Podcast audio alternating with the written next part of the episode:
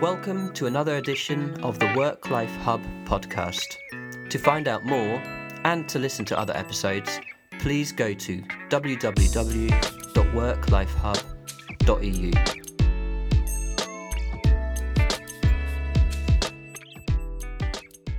Hello and welcome to our listeners, our new listeners, and our regular listeners. This is Agnes, your host of the Work Life Hub podcast, and this is again another special edition we're doing for the HR Expo uh, held in Köln in September of 2015.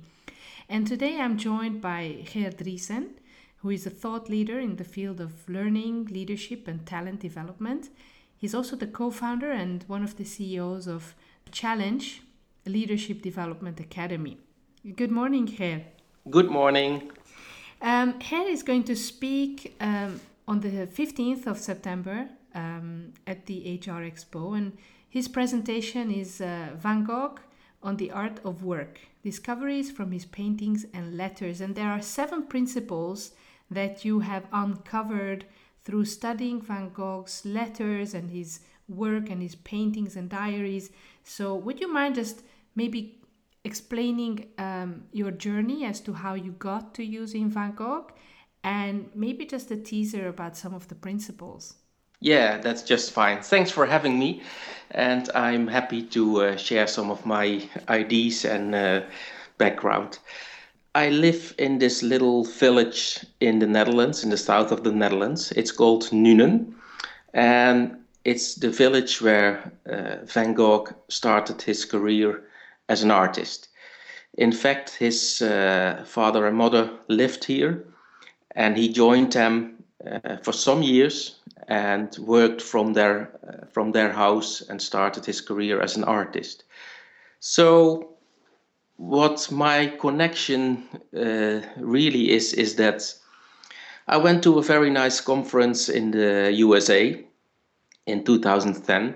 It's the ATD conference, and uh, it's very exciting to be amongst 10,000 of colleagues from around the world and discuss uh, the field of work you're in and then after some days you uh, have to return home and then you think okay if i only could stay a bit longer in this in this exciting uh, environment um, discuss with other people learn from them exchange ideas that that would be very exciting. And then you have to go home you think okay this is home. Home is nice. But not uh, long after that, I realized when I was walking down the street in my own village, hey, uh, there are all kind of people from all around the world who do visit my village because they want to get inspired uh, by Van Gogh.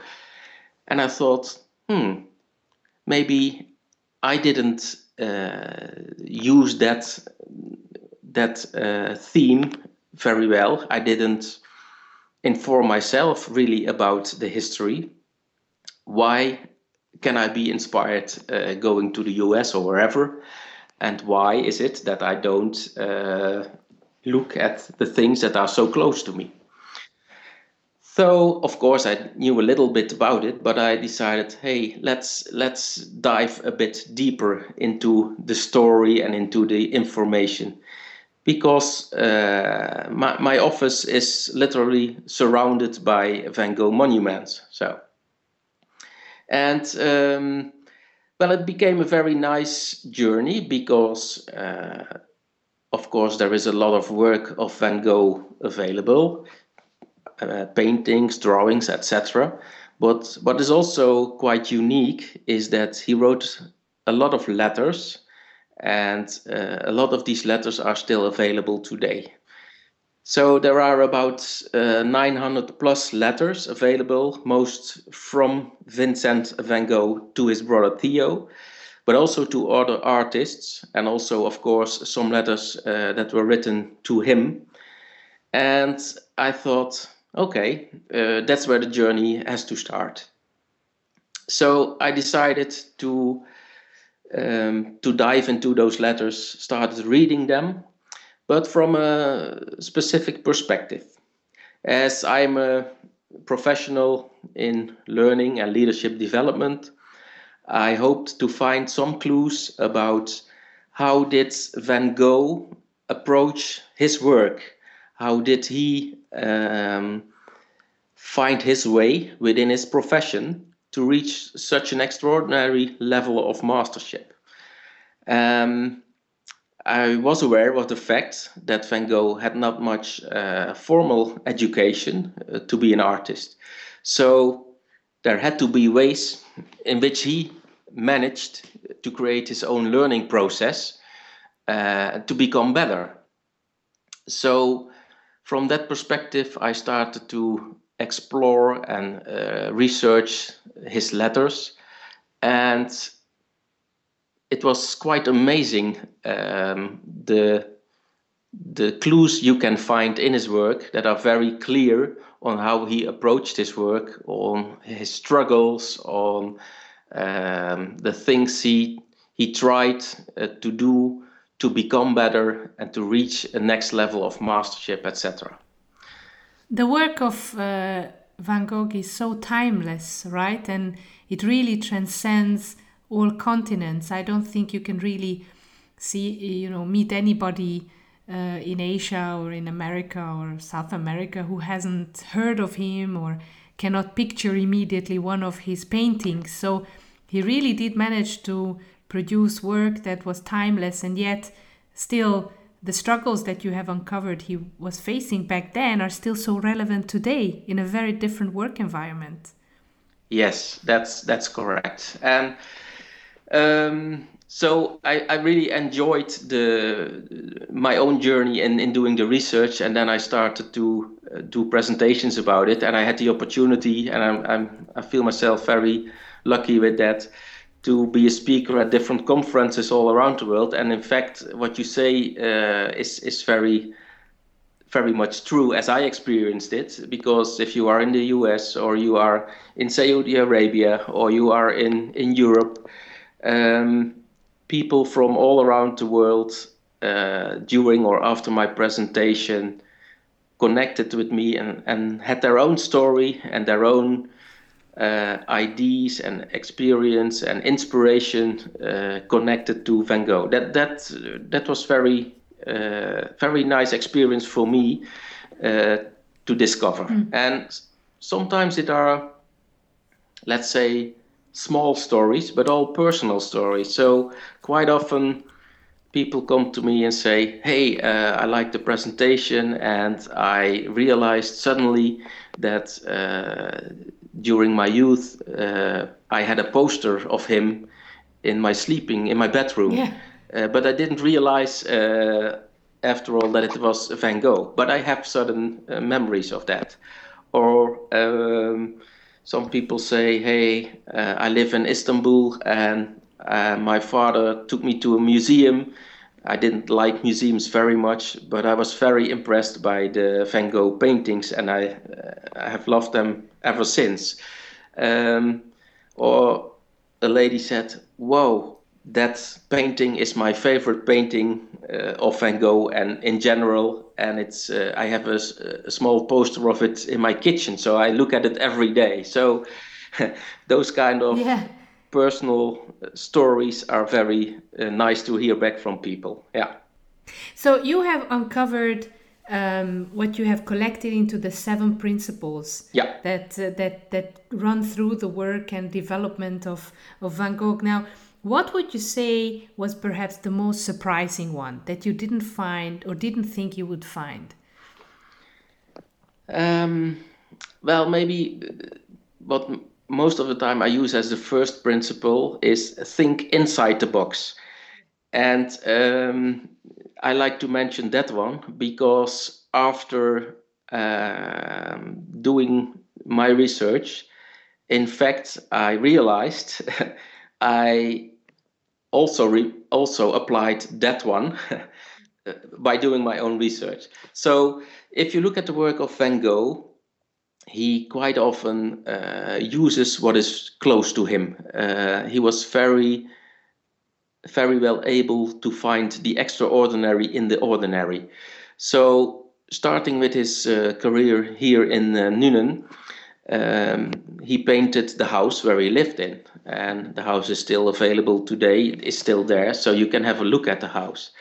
Uh, he painted the church where his father uh, worked as a minister, uh, so it's still it's still there. It's it's a two minute walk from my office, so uh, you can see it, and it's it's where people uh, come over come to here eh, in in our village to to look at those things that are also visible in his paintings, but also um, some peasants around the corner. He just stepped outside one day and thought, okay, I have to draw or to paint something. He just sat down, okay, there are some peasants working around the corner, let's make a painting of them. But also his own shoes uh, or his clocks or.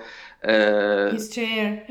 Yeah, this, his chair, his bedroom later in France.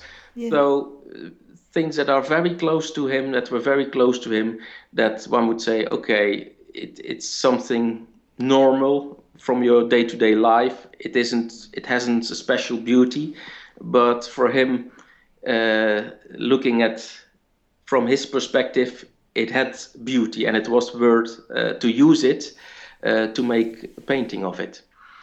So that's think inside the box, and I think that applies uh, also today in our day-to-day work, and maybe even more because work is work is speeding up. Uh, uh, we have to be faster. We have so much information um, coming to us.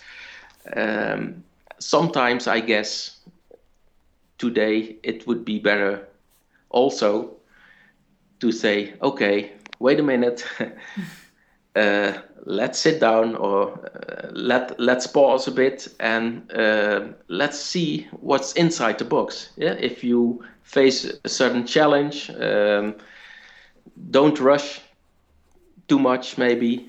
Don't think too much outside only, but also think, okay, what is close to me? What is it that I have available right in my uh, direct uh, um, environment, surroundings? That might be helpful for me to solve this uh, problem or to to solve this challenge. And that can be in the history of the company you work with, in the legacy of the company you work with. That can be in your own professional legacy. Uh, it can be uh, by asking colleagues who who work close to you. Maybe they have some nice experience.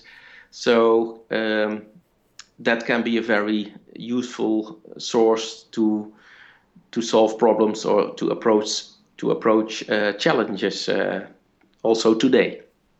Sometimes here on the Work Life Hub podcast, we have guests with whom we discuss the idea around servant leadership. Yes. And uh, and sometimes quite often comes up the the the idea of the ego of the CEO. Yeah. Thinking that you know I I am the CEO, so I have to have all the answers, and I better even pretend that I have all the answers. So I think what also transpires a lot from um, Van Gogh is is his humility. No, the way he yeah. approached his work with a lot of respect, a lot of humility, and and I think that that also relates to you know just pause for a moment and and ask around you ask the people who are in the company and and you know not assume that as a leader you may have all the answers but but be more humble and and look at the resources that are there just inside the people and ask them. And we quite often refer to this great example that I, I very much admire that they used in Google, where they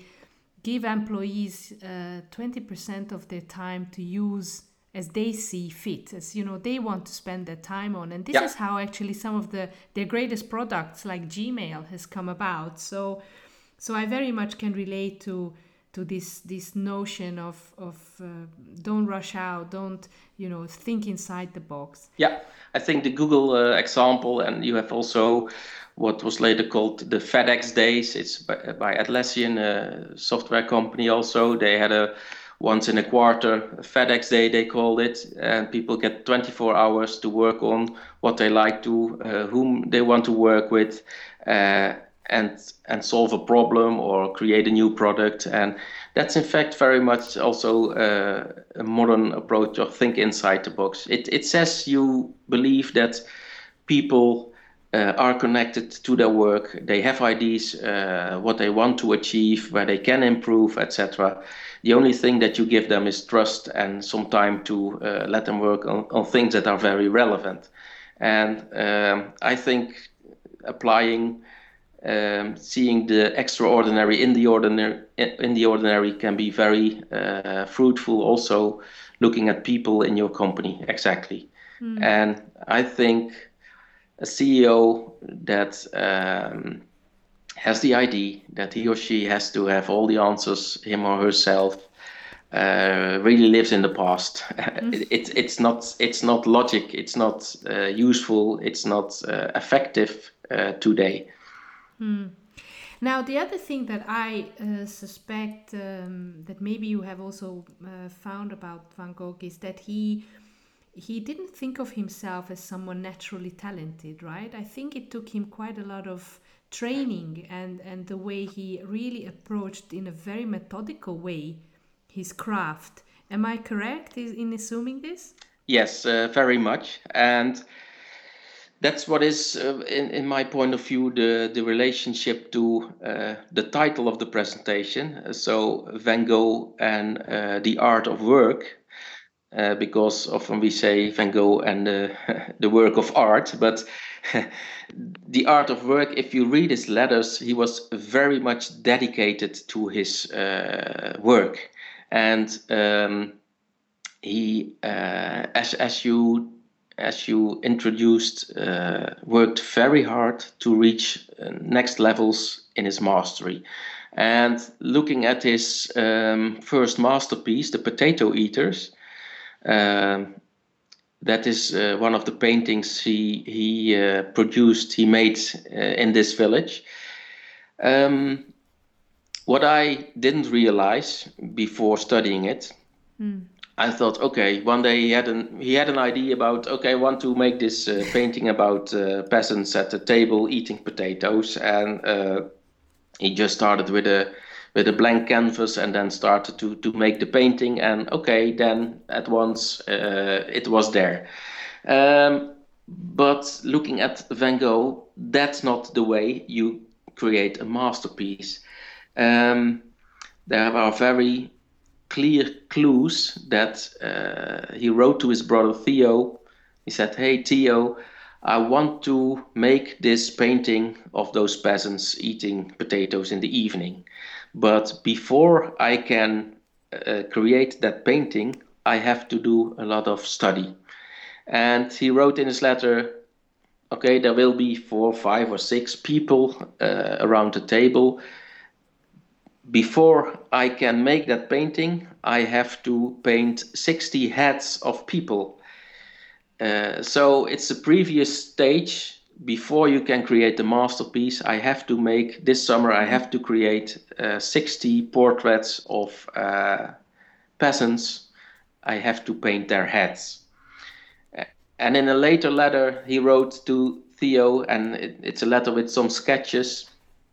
Van Gogh went to the uh, museum in Amsterdam to look at the work of Rembrandt and he said, "Whoa! Uh, I can see in the work of Rembrandt there is really life in it, and I have to capture that life also in my painting." So I did a lot of studies uh, with the hands holding the fork to mm-hmm. pick the potatoes, and I'm trying to get life into it because if I can't paint it with life into it, uh, it isn't good enough. So before he created his first masterpiece, he had a wow. quite long process of practicing, of uh, intermediate stages, uh, of things he had to to to master before he could create uh, that first overall masterpiece of, let's say, the Potato Eaters. That's great. I'm a big fan of also reading and listening to books about um, you know startups and the lean startup is also something that we're always uh, looking at the lean startup methodology. And currently i'm listening to the audiobook of um, matt blumberg and he wrote uh, this book. It's called startup ceo and it's in his introduction he says that many people have a very unrealistic view of what it means to be a startup CEO or a CEO because you would th- see you know all the glamorous product launches and TED talks and and when they go on the IPO yeah. and and that's what's visible that's what mediatized but all the different um, behind the scenes work and stages and then the very non-glamorous things we yeah. don't see and and still that is going to be the, the good foundation of a sustainable company all this yeah. and, and i think that's what really comes across by what you've explained is that he was van gogh was so diligent about you know also capturing the detail and and you know someone would have just said okay well forget it i'm you know either do a mediocre painting or just not even practice and and this is, I think, something that in our current lives when we have Instagram and Twitter and and it all has to look perfect, you know, we're we're projecting these images that you know if I can give a good PowerPoint presentations, that's maybe because I have given 80 not so good ones, you know, and then yeah. every time I improve, then and I think that's such a also such an important lesson in perseverance and and just really sticking to it. And you have a vision he wanted to paint these potato eaters and then he just invested so much energy into doing that. Yes, that's right. And later on, uh, Picasso said something very nice also. He said, hey, you have to, to learn the rules like a master and then break them like an artist. And I guess that's, very much uh, truth in that one.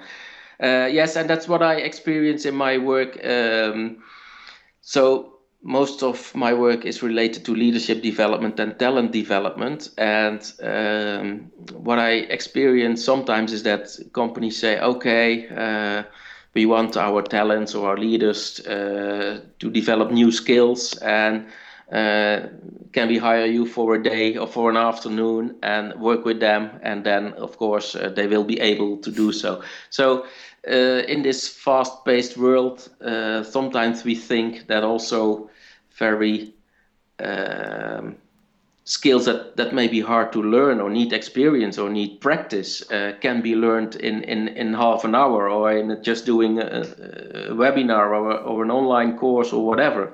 But I guess um, uh, that's that's not always the case. Of course, there are some new, very nice and, and high tech solutions to learn stuff in a very fast way compared to to previous days, but looking at leadership and looking at, at being a skilled professional at uh, uh, at the level of uh, creating connections with people, uh, communication, etc. Um, I think we should listen to those uh, masters like Van Gogh and Picasso and and understand that to be at a high level, uh, practice is needed and uh, time invested is needed to reach that high level. Yes, especially time. That also comes back over and over again in our discussions about time being, you know, such a valuable resource and it's a non-renewable resource. Yeah. And even though we think, okay, I have to constantly tweet and speak and be there, the, the time you spend on just reading and even just thinking. And, and yeah. that's also something that I, I very much uh, enjoyed reading about um, psychologists who who explain that you know when teenagers that just daydream, how mm-hmm. vital and important that is in them getting in touch with their talents, getting in touch with their characters when it's just forming, you know, just let them be bored and let them just daydream. And this is something yeah. we have no more time for. No, and especially for leaders, yeah, I guess our leaders they they also of course live in a in a fast-paced uh, hyper-connected VUCA world these days. Mm. and so they're they have a big big uh, uh, responsibility in their job and it it isn't easy. And when the world speeds up uh, everybody and in fact CEOs the most when the world speeds up you have to slow down uh, once in a while and we of course you will be uh, challenged to also speed up and we also have to speed up because we can't only slow down but besides speeding up it's much more important to create time to slow down and to think and to to create a vision about okay, what's going on and uh, what does it mean uh, for me and for my company? And uh, you you just need time for that. Yeah. yeah. Um, now, maybe before we go to our last question, so to remind everybody, you will be speaking in Köln on the 15th of um, September. But where can they find yeah. you? Where can you just uh, maybe remind listeners of your website or your Twitter where they can connect with you? Yeah, so my the name of my company is Challenge Leadership Development Academy, and uh, the website is uh, www.cld.academy. That's my website, and on Twitter uh, I am at Ger Driesen with one S. That will do, I guess, uh, so people can find me. And then maybe coming to the last question, if you um, could give just one advice to a CEO for him or her to make changes in their company, their organization, to allow uh, for the transformation, for achieving mastery, then what would that first advice or one advice be? Well, I have to tell you, some people start negotiating at this point and ask for the possibility to have two advices. Ad- so, so it's up to you. Oh no, no. It, this one is this one is this one is quite easy for me because it's think and and. Uh, so what we discussed just a few minutes ago, uh, when the world speeds up, of course you have to speed up and you have to slow down. uh, so I think we are in the in in the midst of a transformation from one era to another, and sometimes I, I, very much like to think about the future and, and to create ideas about the future. And it's exciting to think about the future, but thinking about the future doesn't mean all the other uh, of the past uh, you have to throw away. It's the it's the uh, the challenge to connect the future with the good things from the past, and for that you have to think and and what is new and what is still useful from today or the past.